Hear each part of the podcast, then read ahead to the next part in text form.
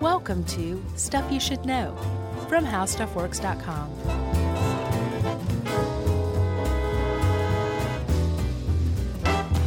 Hey, and welcome to the podcast. I'm Josh Clark, and there's Charles W. Chuck Bryant, and there's Jerry over there. So, this is stuff you should know about color blindness. That's right. Which I didn't know a lot about. No, I guess I didn't either. It's one of those things you just kind of assume you do, but there's a lot more to it than you realize, right? Yeah, I kind of wondered about myself though, because Emily is always telling me that I'm getting colors wrong. Mm-hmm. So I took a I took an online test. I did too. How'd you fare? Uh, normal color. Did you? I I I took one of those. Um, oh, what's it called? The scope one, anomaloscope. Yeah. I took one of those online, and it, it, it said I had just very weak um, color blindness, which I wasn't very surprised by because dark colors are kind of hard for me to differentiate sometimes. They they said that you don't see black or white. You're like Michael Jackson. right. That's right, man. I've always said that, but Yeah. no one ever listened until now, until I proved it on the on the internet. Yeah. Uh, thank God for the internet. So, um, you want to talk a little history? Because believe it or not, there is color blindness history. And I should say also, Chuck, I looked up the more politically correct term for color blindness, and there really isn't one. Oh yeah. Mhm. Well, that's great. Yeah. So well, you can feel free to use colorblind in, Good. in good conscience, okay? Fantastic. So, um, back in 1794, John Dalton, who uh, came up with atomic theory, he was a pretty important um, early scientist. He presented his first scientific paper, and it was on color blindness. Did you know that? No, I never heard of the guy. Yeah. So um, he his first the it was from what anybody can can tell the first scientific paper on color blindness, and he wrote it about himself. He and his brother were both colorblind, and he posited that he had some sort of blue fluid in his eye that was affecting his color vision, and he willed that when he died, his eye be dissected. And when they did, um, they found that no, it was pretty normal. There was no blue fluid in there. And later on, they preserved his eye tissue. And in 1995, he was diagnosed with something called um, deuteranopia. So he was a deuteran in the parlance of people who are colorblind, Yeah. meaning that he lacked um, functioning green cones or medium wave cones in his eye. Interesting. hmm So he was the first dude, huh? He was the first one to write a scientific paper on it, at least. Huh. Well, good for him, Yeah. and bad for him. Well, yeah. I think so too. I don't want to like overstate how bad I feel for people who have color blindness because I know they're like living life and enjoying it and everything. But Sure. I would not want to be colorblind if I had my druthers, you know? No. And I'm sure most people who are colorblind would feel the same way. Uh, you know, John Fuller used to work with us. I believe he has some sort of uh, color blindness, or maybe calling it color vision deficiency I saw that. is a better term because colorblind, a lot of people that don't know anything about it might think, well, if you're colorblind, then you see in black and white.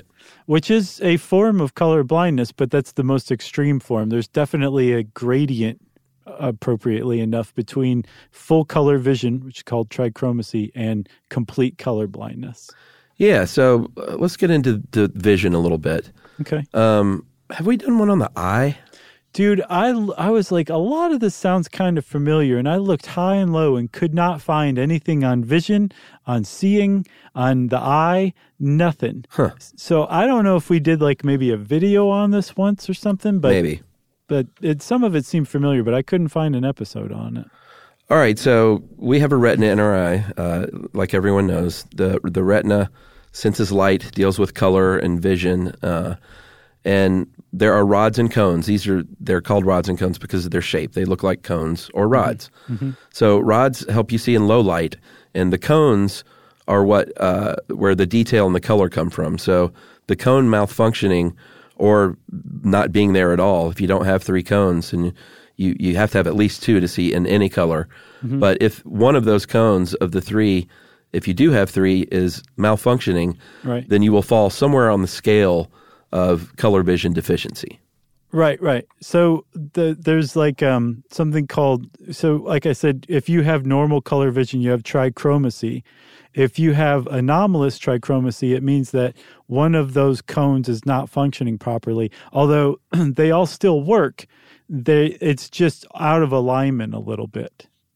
Yeah.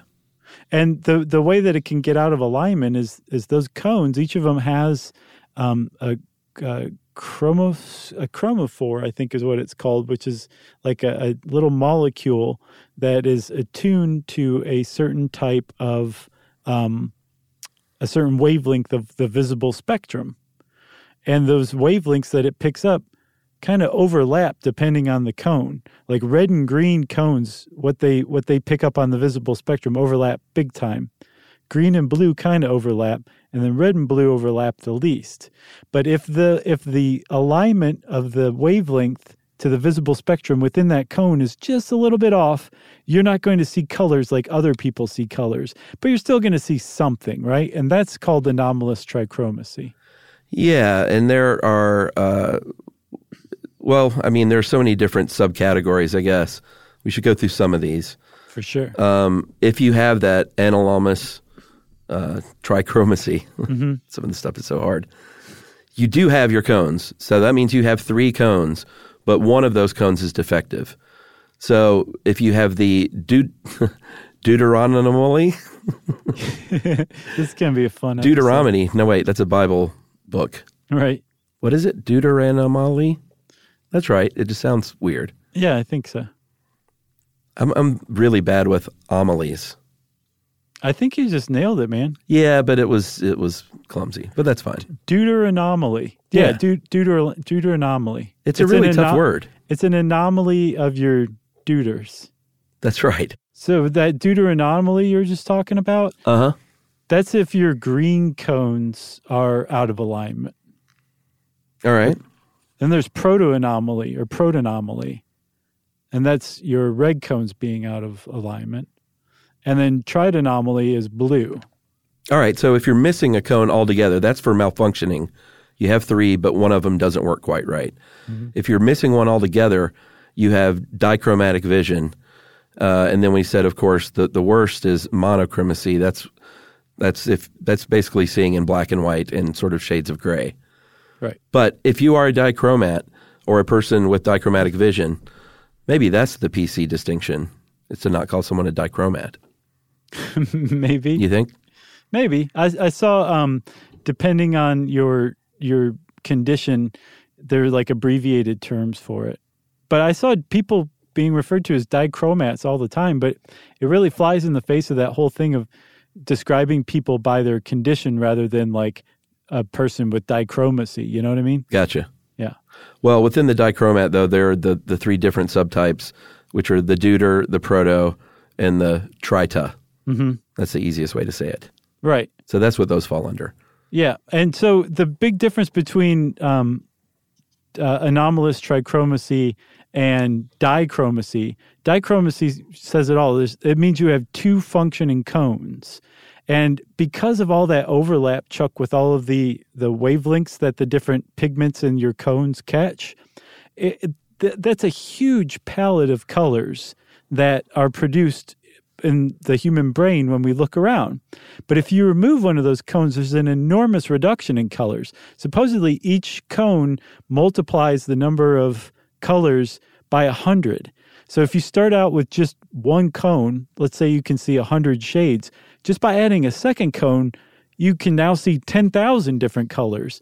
And by adding a third cone, you can now see a million different colors, right? So if you remove one of those cones, you're suddenly down to 10,000 colors. That's a significant difference. And that's the thing about dichromacy is it's not that your your cones are misaligned. One of your cones just is not producing at all. And so you're lacking a whole range of colors that, that other people with all three functioning cones can see. Right. And like I said earlier, with monochromacy, that's when you see basically in black and white and gray. And there are two types there uh, rod monochromacy and cone type. And if you have uh, the rod type, you also have very poor vision and you're very sensitive to light. Uh, and you might also have something called uh, nystagmus, which that is when you have, they call it dancing eyes. That's when um, there's a horizontal version, which means your, your eye basically darts back and forth to the left and to the right constantly. Like Pruitt Taylor Vince. Does he have that? Mm-hmm. I've never He- noticed. you'd recognize him, and and uh, like uh, he's just well known for he's the actor with. Oh, I know him. I just never noticed his eye. Oh, twitching. really? Yeah. Yeah. He like you can tell a director's like, all right, let, let's really get that going for this scene, okay? Oh, wow. So when you think about the color wheel, red, orange, yellow, blue, indigo, green, violet. I said them out of order. I don't know what that would spell. It doesn't spell Roy G. Biv though. but uh, if you're colorblind, like everyone wants to know, like what does it look like if you're colorblind? Um, and, and it's a little hard to describe because it's very subjective when you think about how each person sees color. Because I imagine everyone sees things a little bit differently. But if you're colorblind, that palette is just not as varied. It's more muted. Uh, yeah, for sure. Because again, those different cones are interacting; they're overlapping to produce a huge palette of colors. It's not like we just see everything in red, green, and blue. There's those those things mixed together and interact to produce colors beyond those three. So yeah, if you're missing one, you're you're missing a lot more than just green or just red or just blue. Yeah, and things, you know, it doesn't mean it's altogether gone either because it's on a spectrum and it depends what kind you have. Like it could be reddish, but very muted, or green could look a more green gray, uh, but it's just not that sort of robust standard color wheel that, that you're used to seeing with uh, what, what I guess you would consider normal color vision.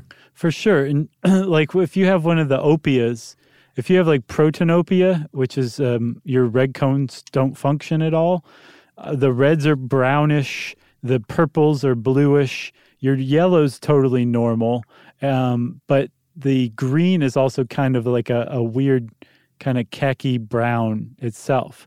And that um, that really overlaps with um, deuteranopia too. The big difference between those is that your um, your red, what would look like a, a dark dark brown to a protanope, uh, for a deuteranope, it would look kind of like a kind of a drab brownish olive, which is not what you want to see when you look at like a, a bright red apple. You know? olive. Look at that Yeah. huge olive. right. It looks delicious. And then you take a bite and you're like, that's no olive. So uh, let's take a break, have some olives, and we'll talk about uh, animals and, and testing for color blindness right after this.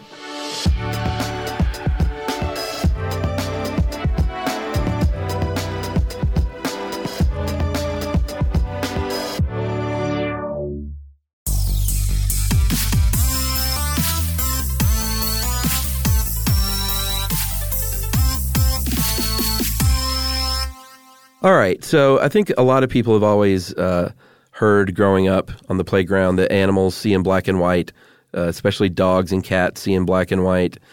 Some animals see in color, some see in black and white. It kind of depends.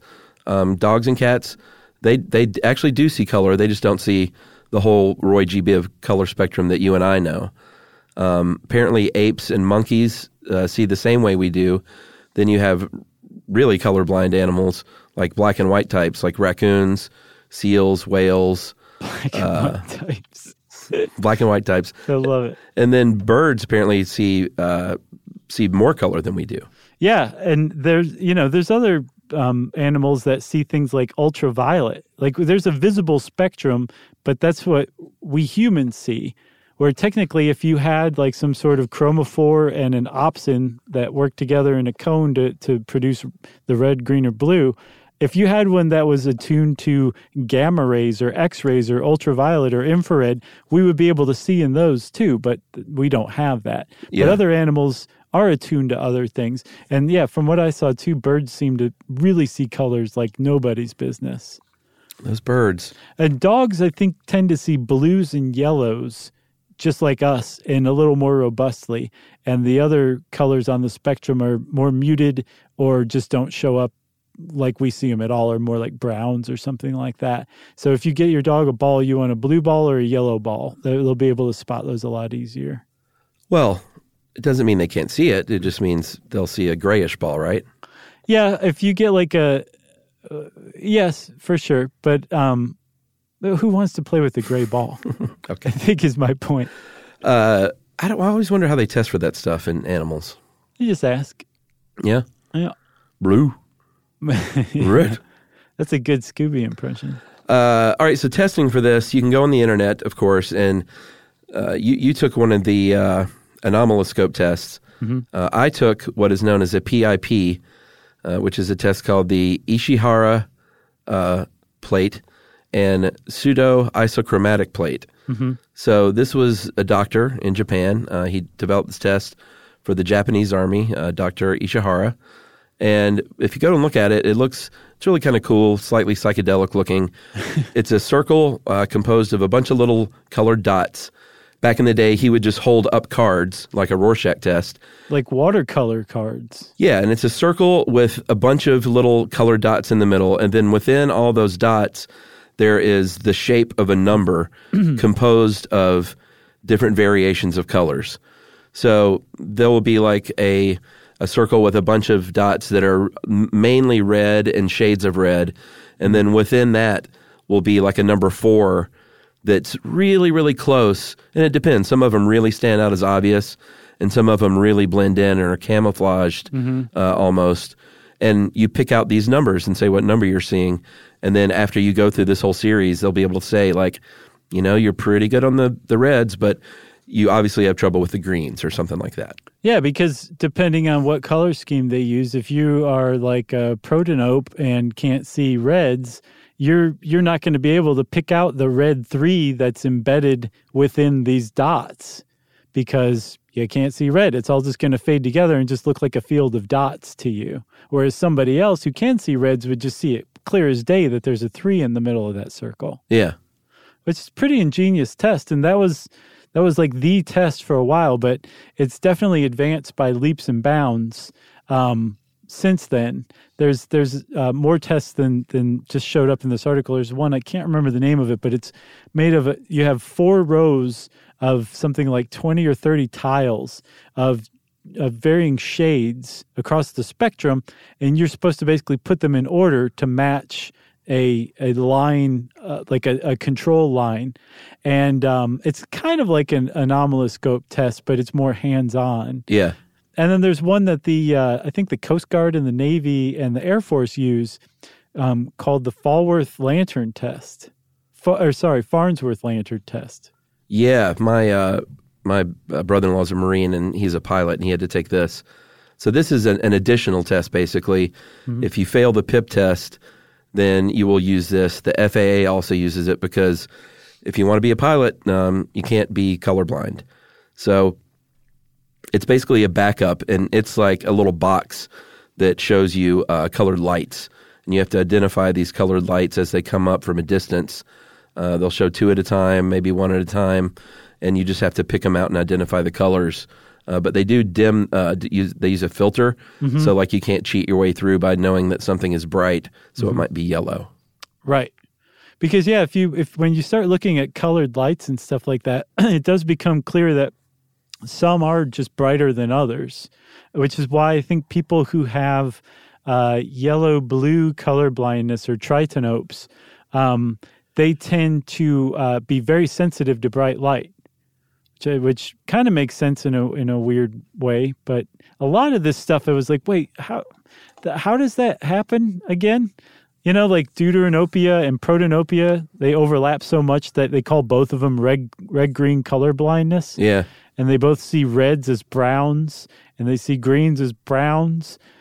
But it's just bizarre to me. And, and when I really kind of drill into it, the actual details of it are, are really fascinating because you you just are raised your whole life to think like, oh, this person can't see red, this person can't see green, this person can't see blue, and it's as simple as that. And it's the exact opposite of as simple as that in reality, because Right. there's there's so much nuance to colors that are produced by these three RGB cones. Yeah, and I mean, imagine diagnosing a kid. I mean, it's not. I mean, we'll talk a little bit about living with color blindness in a bit, but mm-hmm. it, it's. And I'd love to hear from people. It's not like it might hamper you. I don't think to the point of danger, I, I guess maybe if you were a monochromat, that might be possible. Sure. But it seems like more th- an inconvenience than anything else, right? Yeah, you'd be like, "What is this black liquid pouring out from a major artery in my arm?" I don't know what this is. If it were red, I would know it's blood. That's right. Yeah. Uh, as far as how it's caused, it is uh, largely genetic, although um, there are some drugs and diseases and conditions that could cause it later in life, but it's generally genetic. Uh, yes. So, um, especially red green color blindness is, uh, what is it? Sex linked recessive. Yeah, and, and way more men and way more Caucasian men get it than Yeah. women. And I'm not quite sure about the Caucasian part. I couldn't find any explanation for that, but there's a very clear and easy explanation for why more men have it. Something like 8% of Caucasian men and I think like 5% of Asian men tend to have red green color blindness of some some varying degree, right? And if you have red green color blindness, 50% of people are going to have mild and the other 50% are going to have it so severe that it would basically be protanopia or deut- deuteranopia, which again means your cones just are not, aren't functioning to like one of your cones isn't.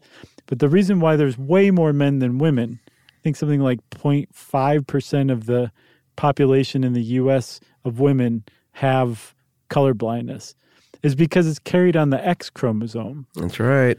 and since it's recessive, men only have an one X chromosome and they have a Y chromosome, which means that their all of their color vision genes are just on that X chromosome.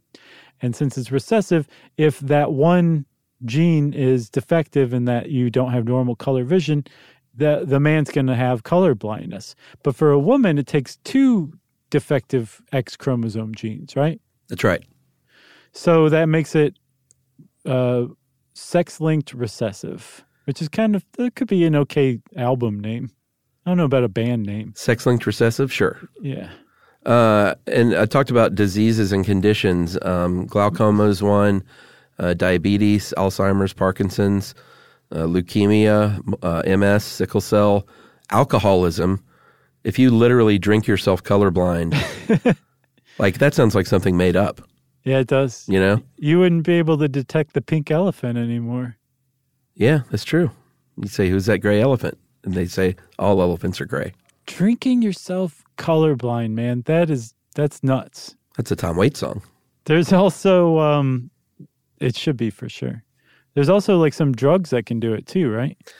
Yeah, I didn't get to look into these uh, as much though, but it says that digitalis and chloroquine. Yeah, the second one's a malaria treatment, and the first one is a reckless heart treatment. Yeah, Um, but I guess both of them can cause color blindness. The thing about color blindness, if it's acquired, if it's if it's um, genetic, it's probably red green. You're probably a boy, and you're probably a Caucasian boy. That's Yeah. the likeliness. But if it's acquired, it's likelier that um, you're yellow blue color blind, right? yeah, And that can actually get better if it's acquired. It can get worse, but it can also go away depending on, say, if you stop using the drug that is causing color blindness, or maybe you give up drinking. right. But there's no cure for color blindness uh, genetically, so you can't take a pill or get a shot or get any kind of treatment. Um, there apparently are uh, corrective lenses that they have out there, but um, I don't know about that. That doesn't sound like a great idea. I'm not sure how effective those are. Supposedly, they like kind of work for color, but they also affect like depth perception too, which is it's kind of robbing Peter to pay Paul in that sense. Maybe even worse than that. Interesting. and I looked them up. They they don't seem to be any further along than when this article was written. But um, there's gene therapy. It just hasn't been tested in humans, but it's been shown to work in uh, monkeys, where they inject genetic material directly into the eye, and hope for the best. But apparently, it works in monkeys. Again, same thing as what you were saying. How do you how do you know? How do Yeah. You, how do you test for color blindness in animals? It's I want to know. It's fascinating, just the idea of it. I bet someone out there knows. Sure. Hopefully, they'll write in. So let's take a break, and then we'll come back and talk about living with color blindness. Chuck, how about that? Yeah.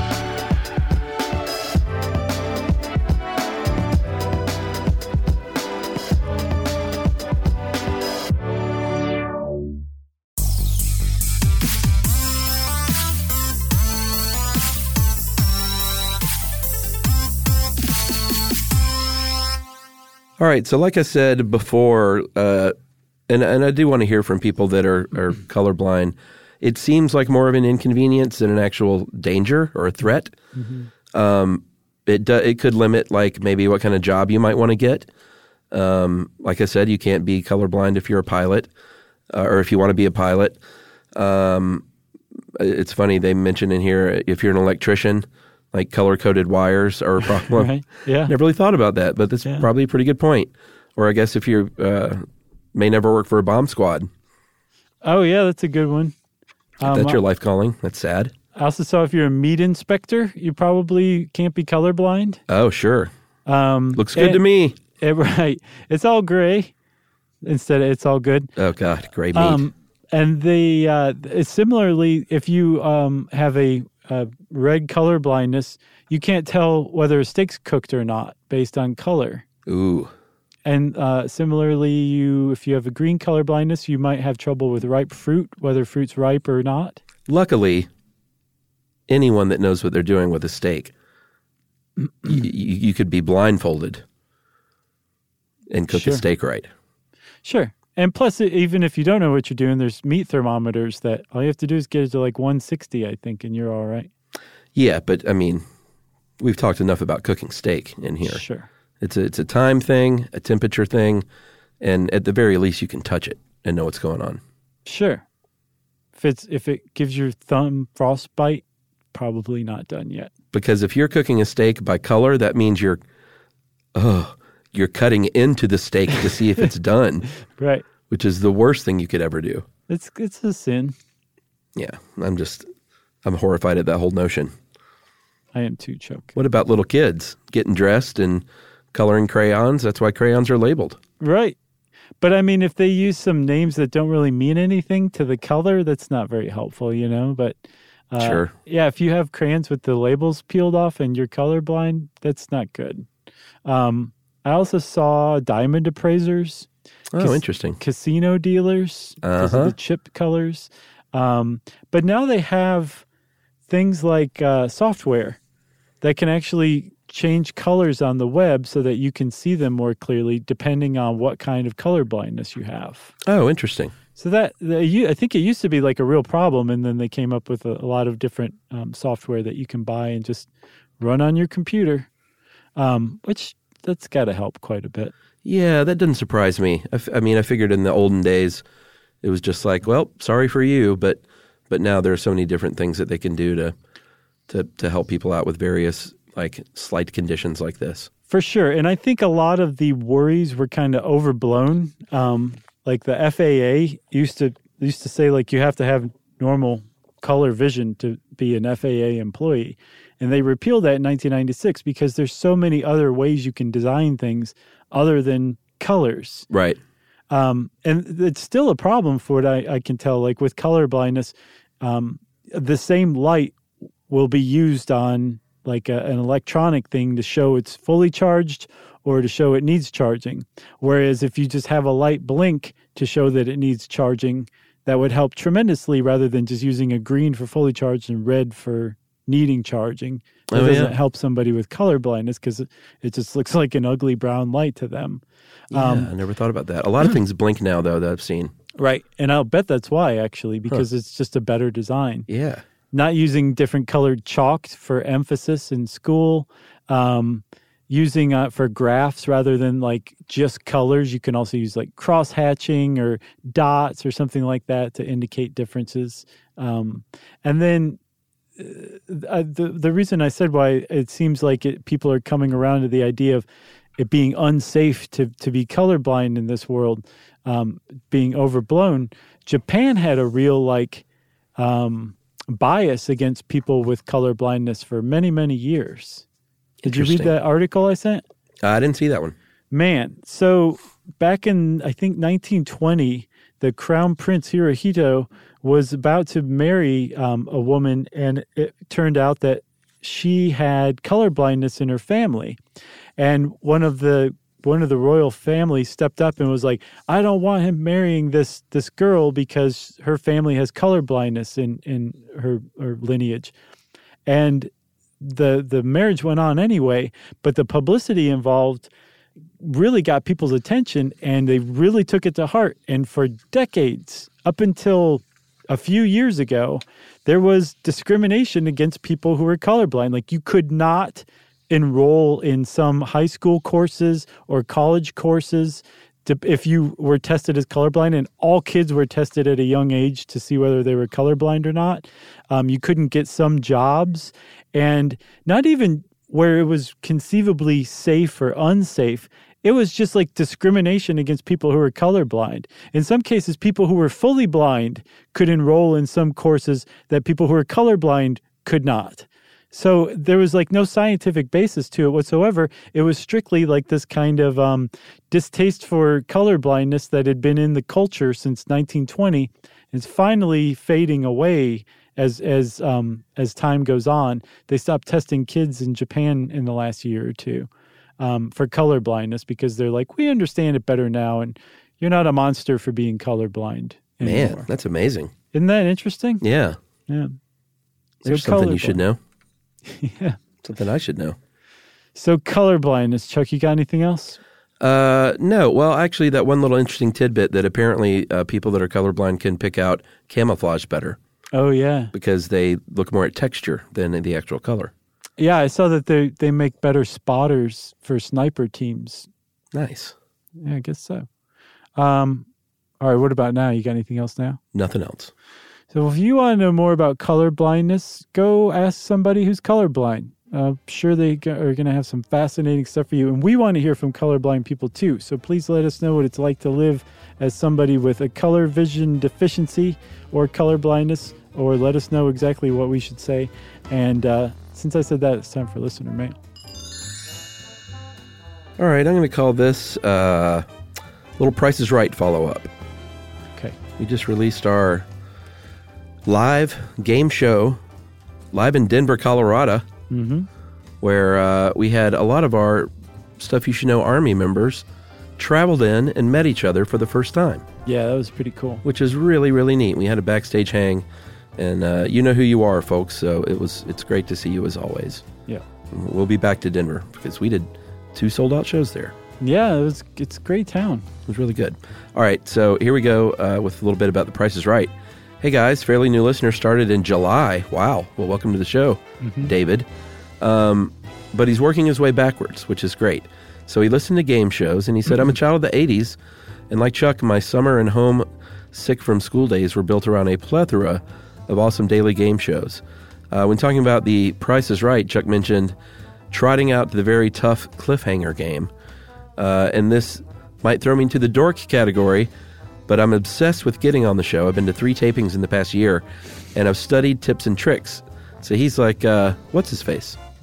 Oh man, I wish. The guy who beat, uh, Yeah, Michael Larson. yeah, Michael Larson. Uh, except he's the Michael Larson of, of Cliffhanger. He said he claims this is a 100% foolproof way to win. So listen up, everybody. Hmm. Every time he's done it, it's worked. Here's the trick for the first item, bid $20. Okay. whatever the actual price is, doesn't matter. Add $11 and make that the bid on the second item. Okay. Then, whatever the actual price is for that item, add $11 to that. And he said it works every single time. Weird. I wonder why. I don't know. Well, they're probably going to change it because, as everyone knows, Drew Carey listens to stuff you should know religiously. I'm sure Drew Carey does not care one bit who wins and who loses on Cliffhanger. I don't know, man. I read this, uh, I think, a GQ or Vanity Fair article about this guy who was accused of cheating on The Price is Right, and Drew Carey was mad about the idea. Well, sure, if you cheat. I guess that's true. Yeah, that's a big distinction. Uh, and then he says this. My other interesting tidbit is regarding the Japanese uh, game show that you co- uh, discussed, Takeshi's Castle. Uh, starting in 2003, Spike TV took old episodes and dubbed them in English, and it totally transformed it into one of the funniest things you'd ever watch. Uh, if you have 20 minutes to burn, hop on the YouTube and catch an episode. Thanks for the great work. That is David Mills. Uh, I have a cousin named David Mills, and I'm assuming that is not you. You never know. Surely he would have just texted me. Cousin Dave, he's the formal type. Yeah. He doesn't like to take shortcuts, Hey, man, except I like with it. cliffhanger. Yeah. Well, thanks a lot, cousin Dave. We appreciate that. Uh, if you want to get in touch with us to share your tips and secrets for game shows or for getting through life, whatever, we want to hear from you. You can hang out with us on socials by going to our website, stuffyoushouldknow.com, and finding all the links there. Or you can send us a good old fashioned email. Send it to stuffpodcast at howstuffworks.com.